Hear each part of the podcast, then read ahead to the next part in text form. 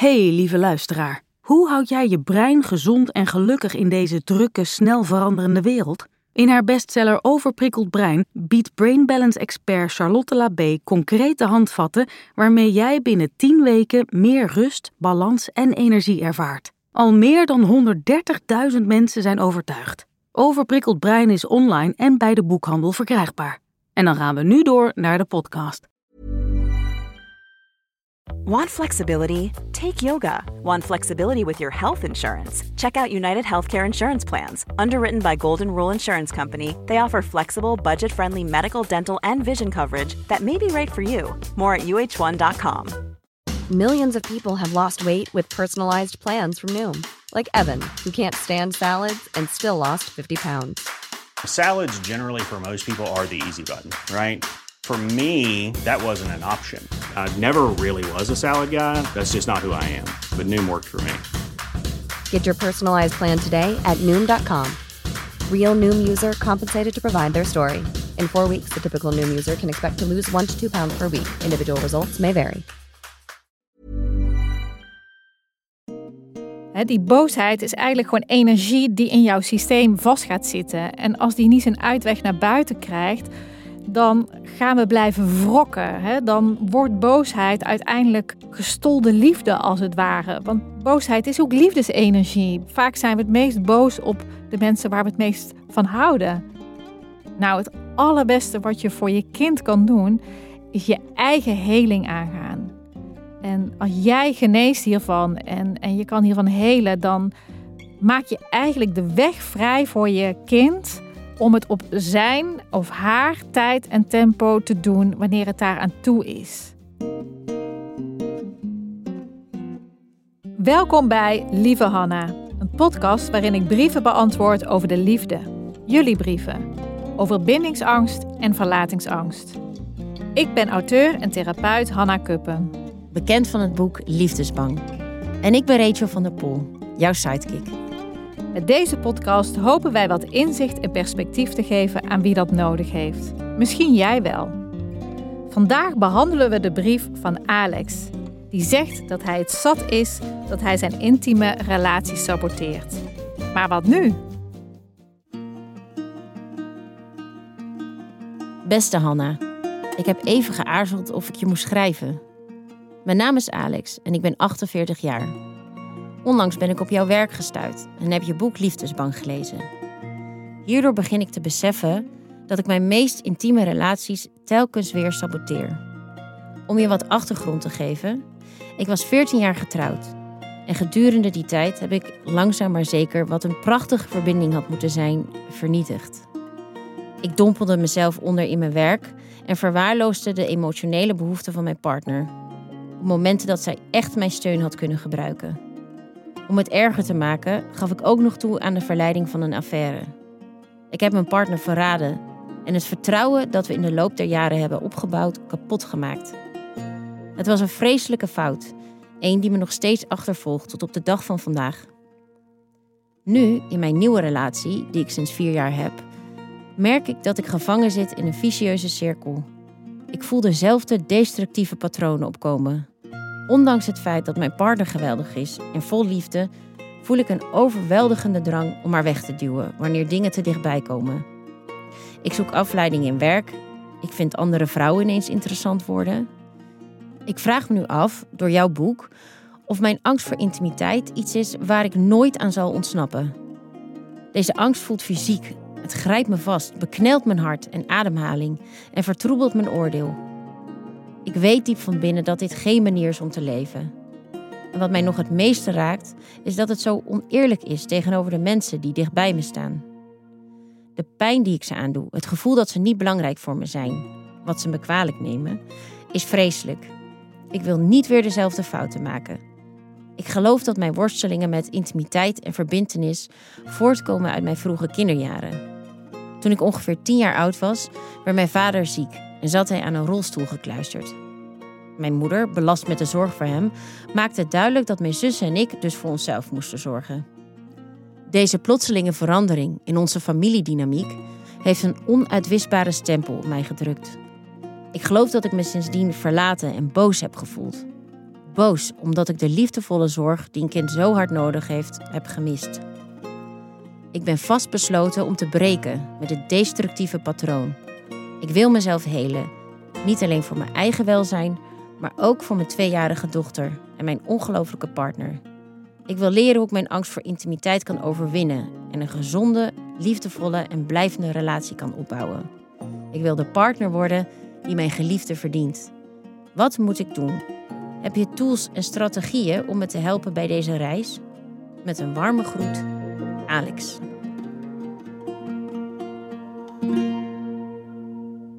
Een hele openhartige en, kwetsbare brief en ook best wel pijnlijk. Maar hij ziet wat hij doet en het lukt hem niet om te stoppen.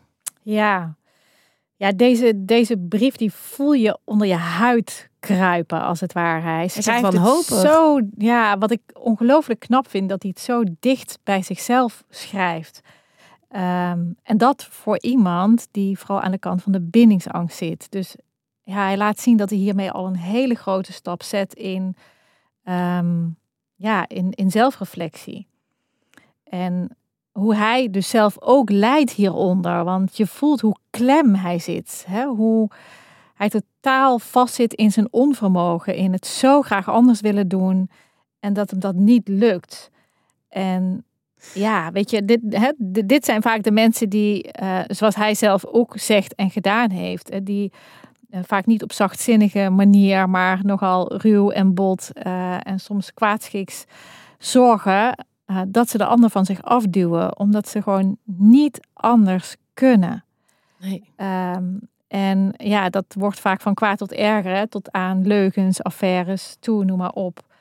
En het lijkt alsof hij zich nu echt daadwerkelijk realiseert: als ik hiermee doorga, dan verlies ik opnieuw zoveel kostbaars. En ik denk ook dat het feit dat hij nu een kind heeft, uh, misschien ook nog wel een druppel is waarvan hij zegt: en nu moet het anders. Ja, wat ik ook interessant vind, inderdaad, wat je zegt: van je, je, je zit echt even helemaal in het perspectief van degene met bindingsangst. En dat is toch vaak een beetje, ja, de stereotype, laten we maar zeggen, lul in het verhaal. Ik bedoel, ik ken ook vriendinnen waarbij, ehm, ja, de partner haar verliet toen ze zwanger was, want hij had dit en dat. En oh, wat een excuses en wat een eikel. En hij had toch dit moeten doen. En ja, dat is misschien allemaal waar, maar dan lees je dit en denk je, ah, maar deze man heeft echt pijn. Zeker, hij heeft echt pijn. Hij, ja, ze lijden er eigenlijk even goed onder dan de mensen met verlatingsangst hieronder lijden.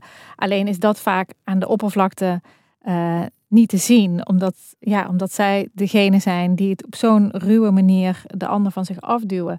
Maar zo zie je maar, en ik, ik heb het al eerder ook genoemd in, in, bij andere brieven van dat het voor ieder op een ander moment opkomt. Het gevoel van en, en nu wordt het me te benauwd en nu moet ik weg. En dat, dat, dat kan na de e-, eerste date zijn, dat kan bij het voorstellen aan familie, vrienden zijn, dat kan bij een eerste vakantie zijn, dat kan bij het samenwonen zijn, dat kan ook na het krijgen van een kind zijn. Weet je, dat, er zijn zoveel gradaties waarop net die druppel ontstaat dat het te veel uh, je aanvliegt. En ja, die oude hechtingspijn, die, ja, die, die bepaalt deze dynamiek en zorgt dat ze dit gedrag moeten vertonen. Ja. Uh, dus je, ja, je voelt hierin het, het onvermogen en het niet anders kunnen tot nu toe. Je hebt het net over die oude hechtingspijn. Hij omschrijft um, ja, echt boosheid als kind. Um, wat zegt dat jou? Boosheid is, is eigenlijk een hele natuurlijke manier voor een kind om te laten weten dat er niet aan zijn hechtingsbehoeften wordt voldaan. En het is ook belangrijk om daar ruimte aan te geven. Uh, kijk, als volwassene, hier en nu, als je later terugkijkt, zoals hij kan terugkijken, kan je denken: ja, weet je, mijn ouders hebben hun best gedaan. Zij zijn ook kind van de geschiedenis. En dat klopt, dat is waar. En dat is ook waardevol om je dat te realiseren. Maar dat kleine jongetje in hem had daar geen boodschap aan. Die had nodig. En die kon het niet alleen. En die had zijn ouders nodig. En hij werd zo op zichzelf teruggeworpen. Dus ja, eigenlijk alle recht om daar ook als kind boos over te mogen zijn. En het is zo belangrijk dat die boosheid, die kinderlijke boosheid, ook echt een keer de weg naar buiten mag vinden. Ehm, en dat die boosheid vrijgemaakt wordt. Um, maar hoe maak je die dan vrij? Want vaak doe je dat toch niet meer echt naar je ouders. Ik bedoel, ik heb ook, wat ik al eerder zei, ik heb ook therapie gehad. Ik heb ook gezien van, oh ja, nou ja, denk ik, doe, doe dat vanuit mijn jeugd of dat vanuit dat. En inderdaad, maar dan komt bij mij ook dat gevoel van, ja, god, maar ik snap ook wel waarom ze dat deden. Want zij kregen dat weer niet. En dan uh, voel ik ook weer een enorme drempel om bijvoorbeeld dat, dat verdriet of, of, die boosheid naar je ouders te uiten. Moet dat dan per se naar hen toe? Nee, zeker niet. Uh, zeker niet. Dus het, is belangrijk dat die, die boosheid is eigenlijk gewoon energie die in jouw systeem vast gaat zitten. En als die niet zijn uitweg naar buiten krijgt, dan gaan we blijven wrokken. Dan, dan wordt boosheid uiteindelijk uh, ja, gestolde liefde als het ware. Want boosheid is ook liefdesenergie. Boosheid is ook, vaak zijn we het meest boos op de mensen waar we het meest van houden. Um, dus het heeft zijn uitweg nodig en dat hoeft niet naar je eigen ouders te zijn, nog steeds in het hier en nu. Dus dat kan je in een setting van therapie doen of hè, in de training besteden we ook altijd um, uh, tijd om dit stuk echt te doen. En dan zie je hoe mensen enorm opknappen als die lading een keer naar buiten mag komen. En je ziet daarbij ook hoe spannend het voor mensen kan zijn. Want op het moment dat je de boosheid alsnog uit, en dan is het op een fictieve ouder, hè? Niet, niet je echte ouder die voor je neus staat, maar fictieve ouder, dan komt toch de angst voor de verlatenheid. Want boosheid is, is de emotie waar je misschien wel het grootste risico loopt om afgewezen of opnieuw verlaten te worden. En precies daar zit eigenlijk de kunst van: hè, ben ik bereid om de ander te verliezen en mezelf te winnen? Als ik echt hè, alles in mezelf mag ophalen en, en, en vrij mag maken in mezelf. Want als je die, die boosheid, die kindboosheid, niet, niet op die manier vrij kan laten en niet kan uiten richting die fictieve ouder, dan wordt dat ook heel lastig later in een partnerrelatie. Dan blijft die boosheid ook op slot. En ga je misschien ehm, ja, onder de gordel eh, je, je, je wrok koesteren. Uh, of uh, komt het venijn in je woorden te zitten en hè, ga je andere manieren zoeken om die boosheid toch soms heel vilijn naar buiten te brengen. Maar het is zo bevrijdend als echt die kindboosheid even het licht mag zien. En dan transformeert hij ook. Vaak zie je dat er dan daarna ook verdriet komt. En het gemis en de pijn voelbaar wordt. En dan beweeg je eigenlijk door die boosheid heen. En, ja, en dan blijf je daar ook niet in hangen. Dan hoef je daar ook niet in te blijven hangen. Maar als die kindboosheid altijd weggedrukt uh, moet blijven worden. En ja, weet je, dan, dan gaat dat ook, dan wordt dat energie die tegen jezelf ingaat. Nou ja, ik vind zo'n mooie metafoor die je gebruikt als je zegt wrok is gestolde liefde. Omdat je ziet het letterlijk voor je dat je hart stolt, dat het steen is en dat er eigenlijk niks meer doorheen kan. Dus ook, en je zegt ja, vaak zit er dan verdriet of angst onder. Dus als je die boosheid uit, dat dat allemaal ook weer er doorheen kan gaan. Dat als het, het letterlijk weer kan smelten. Ja, smelten inderdaad. Het is, je ziet het gewoon voor je. Ja. Um, ja, ik geloof dat we nu bij iets van de zesde brief zijn. En ehm, ja, Alex zegt: Ik geloof dat mijn moeite met verbinding met mijn vroege kinderjaren te maken heeft. En eigenlijk zijn we bij bijna elke brief uitgekomen bij de vroege kinderjaren. Is, is dat altijd zo? Ja, je zou kunnen zeggen dat de oorsprong van die dynamiek van verlatingsangst en bindingsangst altijd ontstaat in die eerste levensjaren. En dat kan zijn voor de geboorte, tijdens de geboorte en na de geboorte. Uh, dat is, ja, dat is zo'n precair proces waar zoveel mis kan gaan en waar die, het tot stand komen van de gezonde hechting van zo'n groot belang is. Um, ja, als daar iets in misgaat, dan, dan ontstaat er al iets van deze dynamiek. En in de meeste tijd, en daarom komt dat ook bij de meeste brieven wel aan de orde, uh, heeft dat ook te maken met de emotionele onbeschikbaarheid van ouders. Onbedoeld, ongewild, hè, belangrijk om daar ook geen schuldvraag aan vast te koppelen.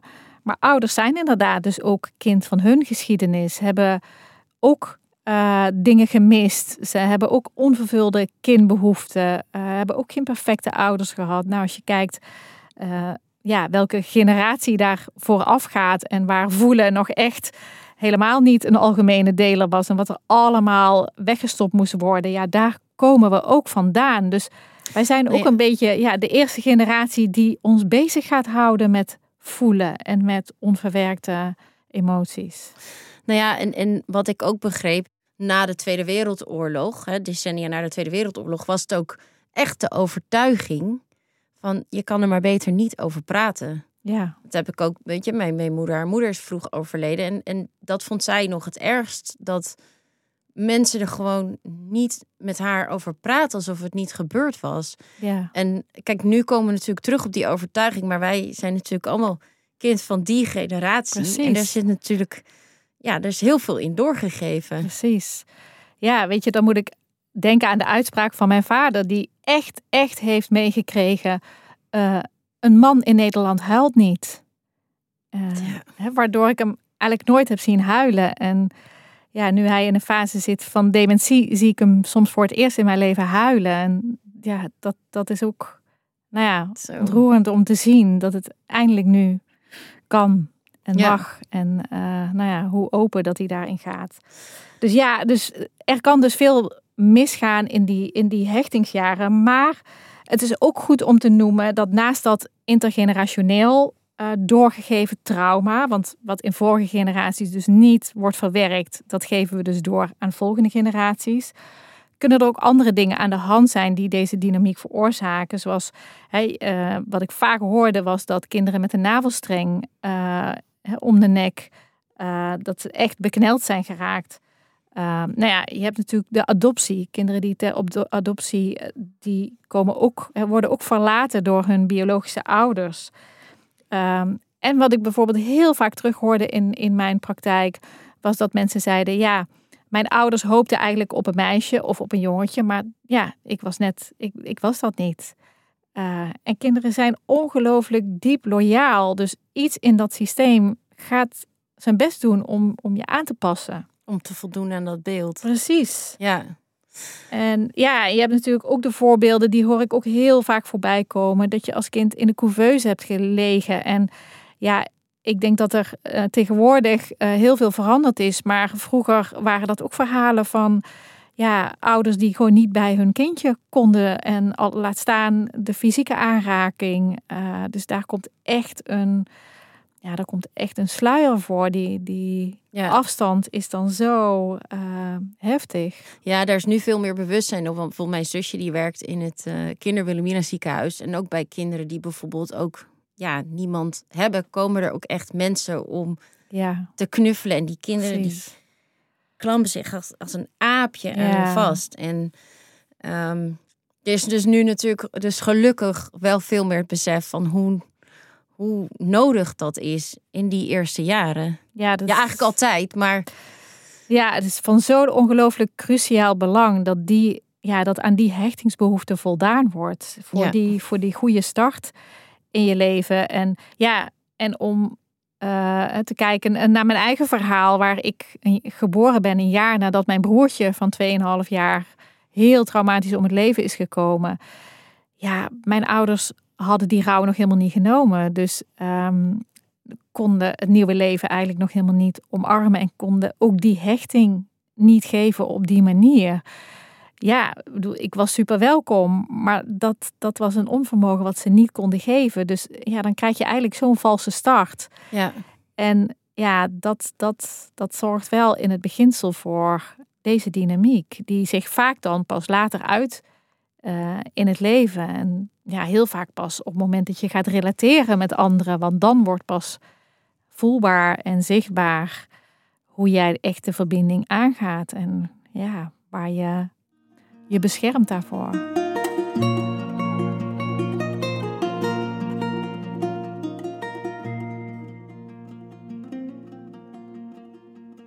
Er is iets blijven hangen bij wat jij ook zei. Um, een eerder antwoord: een man huilt niet. Ja. Um, en in de brief van Guido een paar weken geleden had je het over ja, een relatie aangaan vanuit die, dat, die bovenplek. En dat dat samenhangt met bindingsangst, omdat kwetsbaarheid gevaarlijk was. En ja, bij deze man Alex zie je eigenlijk hetzelfde. En ja, dan ontstaat zo bij mij het beeld, maar dat is misschien onterecht. Ja, dus dat meer mannen met bindingsangst kampen. Zit daar, zit daar een verband omdat kwetsbaarheid, ja, je kwetsbaar opstellen voor mannen nog steeds een beetje een taboe is? Of trek ik Ehm, hier verkeerd verband? Nou, dit is het, het is mooi dat je dat vraagt. Want eh, het is heel goed om dat eens uit de wereld te helpen. Dat bindingsangst gekoppeld is aan mannen en verlatingsangst gekoppeld is aan vrouwen. Dat is te kort door de bocht. Maar ehm, het is genuanceerder als je zegt van de, de bindingsangst is een mannelijke energie. En verlatingsangst is meer een vrouwelijke energie. Ehm, en wij bestaan allemaal uit mannelijke en vrouwelijke energie in onszelf. Dus je zou kunnen zeggen dat eh, hele mannelijke mannen eerder neigen tot bindingsangst. En, maar je hebt ook mannen die veel meer vrouwelijke energie in zich hebben. En daarbij zie je dat de verlatingsangst veel meer een meer vertrouwde pol is. En aan de andere kant heb je natuurlijk de vrouwelijke vrouwen, die zullen dan eerder neigen naar de verlatingsangst. En de hele vrouwen met veel mannelijke energie eerder naar de bindingsangst. En ik kan het niet genoeg zeggen, dus als je het een hebt, heb je vaak ook het ander. Maar om het te koppelen aan de seksen is te kort door de bocht. Dus ja, het- of aan het- gender. Je hebt natuurlijk ook non-binair. Eh, Dus het gaat meer om de Precies. energie die in je huist. Het gaat over de energie die in je huis, waar meer jouw vertrouwde pol eh, naar uitgaat. En ja, weet je, en in iedere denkbare vorm van relaties kan dit voorkomen. Ja. Ehm, Alex die eh, vraagt in zijn brief, en dat, ja, ik vond een, een grappige woordkeuze. Heb je tools en strategieën? Het klinkt bijna als, eh, geef me een IKEA-bouwpakket en ik ga aan de slag. Ja. We gaan het fixen. Ja, Bob de geef, Bouwer. Me, geef me de goede wiskundeformule. Precies. En ik, eh, en, en ik maak hem. Ehm, ja, was het maar zo eh, ja, dat we het op die manier konden oplossen. En ehm, nou ja, het gaat er zo vooral om hier wederom dat je jezelf echt stilzet om, om te gaan voelen. Ja, en dat voelen is voor sommige mensen echt een nieuw gebied. Hè? Want we hebben vaak ook onze veiligheid gezocht in de dingen maar begrijpen en redeneren en analyseren. Of maar ons te verliezen in werk en juist in formules en strategieën. Nou ja, en als er iets is wat niet werkt voor de liefde, is het strategieën. Want ja, we willen controle, maar controle en liefde gaan niet zo goed samen. Ehm, en ja, een, een hele mooie stap die hij dus eigenlijk nu al zet, is zichzelf stil te zetten door bijvoorbeeld het schrijven van deze brief. Hè, waar hij, dan, dan word je eigenlijk al meer eh, stilgezet bij je gevoel. Ja, hoe hij dit omschrijft vind ik eigenlijk al ongelooflijk. Want Ja. hij geeft niemand de schuld. Precies. Dus Ja, Ja. hij houdt het ongelooflijk dicht bij zichzelf en ja, beschrijft zelf eigenlijk zijn onvermogen en ook zijn enorme verlangen. En ja, en ik denk wat heel belangrijk is en ehm, waar het hem zo aan ontbroken heeft, is aan iemand die nabij is, die hem spiegelt, die hij blijft. Ook als hij kwetsbaar wordt of als er lastige gevoelens komen. Dus eigenlijk die hechtingsfiguur die hij niet gehad heeft. ehm, ja, daar kan een therapeut eh, een nieuwe voedingsbodem creëren voor hem. Dat hij dat stuk mag leren in, hè, in stapjes. Ehm, en dat die therapeut ook gewoon de nabijheid blijft geven als hij zijn lastige en, en schaduwstukken tegenkomt. En ja, dat hij mag leren om weer kwetsbaar te worden. En ja, dat kan een hele veilige oefengebied voor hem zijn. Nou ja, dat herken ik ook wel van. ehm, dat is grappig, want je gaat dus. Je zoekt hulp. En ik heb dat ook wel ervaren. Dan, dan ben je daar. En dat ik zelfs daar dacht: oh, ik, ik, ik ben gewoon te veel. Ehm, maar dat je dat dan toegeeft: van ja, ik voel me eigenlijk zelfs hier te veel. En dat dan iemand gewoon ja, begripvol op je reageert. Weet je wel, Ja. dat, dat alleen al. Zo Ja, kan heel veel betekenen. Ja, het is, uh, die therapeutische relatie is zo belangrijk omdat je daar, hè, wat jij zegt in jouw voorbeeld van ik voel me snel te veel, dat gaat niet over die coach of therapeut, dat gaat over jouw vroege hechtingsthema, het gevoel te veel te zijn. Dat ga je natuurlijk allemaal tegenkomen in zo'n therapeutische relatie.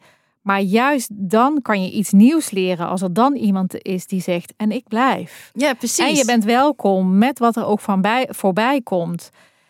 weet je, in, als, het, als we het hebben over liefdesbang, de verlatingsangst en de bindingsangst, dan, dan ontstaat dat in het leven van mensen wegens gebrek aan die hechtingsrelatie. Maar de heling ontstaat ook in relatie. Dus het is zo van belang dat je het ook in de relatie en daarom doen we zoveel oefeningen in de trainingen, omdat je alles in de relatie kan ophalen, in de relatie van jou tot een ander mens. En daarin dus nieuwe ervaringen en nieuwe ontmoetingen. En daar vindt de heling plaats. En dat gaat in het lijf zitten, dat gaat het lijf opslaan als een nieuwe ervaring. Waardoor je niet alleen maar die oude groef ter beschikking hebt, maar dat er werkelijk een nieuw paadje in je systeem kan ontstaan. Dat het wel veilig is, dat het wel te vertrouwen is en dat je welkom bent met wat er is. Ja, wat ik ook heel mooi vind, dat Alex beschrijft van uh, in een eerdere brief had jij het ook al over verlangen als een motor. Ja. En dat hij eigenlijk zegt van ja, hij, hij weet ook al eigenlijk wat zijn motivatie is. Want hij zegt van ik wil voor mijn tweejarige meisje en mijn partner wil ik dit aangaan. Ja, ja hoe mooi is dat? Hè? Ik, weet je, heel vaak is het ongelooflijk confronterend als mensen in mijn training beseffen van jeetje, hè, zo, uh, zo speelt het voor mezelf. Maar het is soms nog confronterender voor mensen om te beseffen en ik heb het doorgegeven aan mijn kind. En ja, we geven het door. Weet je, het kan niet anders. Je kunt het niet niet doorgeven. Dat, dat gebeurt in de onderstroom, onbewust, dat doe je. Maar de vraag die ik dan vaak krijg is: en wat kan mijn kind dan doen? Of wat kan ik voor mijn kind doen? Nou, het allerbeste wat je voor je kind kan doen, is je eigen heling aangaan. En, en als jij geneest hiervan en, en je kan hiervan helen, dan maak je eigenlijk de weg vrij voor je kind om het op zijn of haar tijd en tempo te doen wanneer het daar aan toe is. Maar dan wordt het een stuk makkelijker. Dus als jij daarin jezelf vrij hebt gemaakt en je eigen heling hebt gedaan, in de onderstroom geef je dan eigenlijk de permissie en de toestemming van, weet je, als het jouw tijd is, mag je bij me komen. Mag je nog je dingen uitspreken, mag je me vragen komen stellen, maar dan ben ik er. En ja, dat, dat, dat, dat is het allermooiste wat je kan doen voor ook de weg voor je, voor je kind. Je luisterde naar Lieve Hanna, een podcast van VBK Audiolab en Ank Hermes. In deze aflevering heb ik het onder meer gehad over boosheid en bindingsangst. Wil je daar meer over weten? Lees dan mijn werkboek Liefdeskunst. Ga naar mijn website hannakuppen.nl of naar inspirerendleven.nl. Daar kun je ook blogs van mij vinden over deze thema's. Redactie van deze podcast is in handen van Rachel van der Pol en ik, Hanna Kuppen. Coördinatie Hedy de Vree. Opname en sounddesign is gedaan door Tinium Audioboekproducties. Bedankt voor het luisteren. Botox Cosmetic, out of botulinum toxin A, FDA approved for over 20 years. So, talk to your specialist to see if Botox Cosmetic is right for you. For full prescribing information, including boxed warning, visit BotoxCosmetic.com or call 877-351-0300. Remember to ask for Botox Cosmetic by name. To see for yourself and learn more, visit BotoxCosmetic.com. That's BotoxCosmetic.com.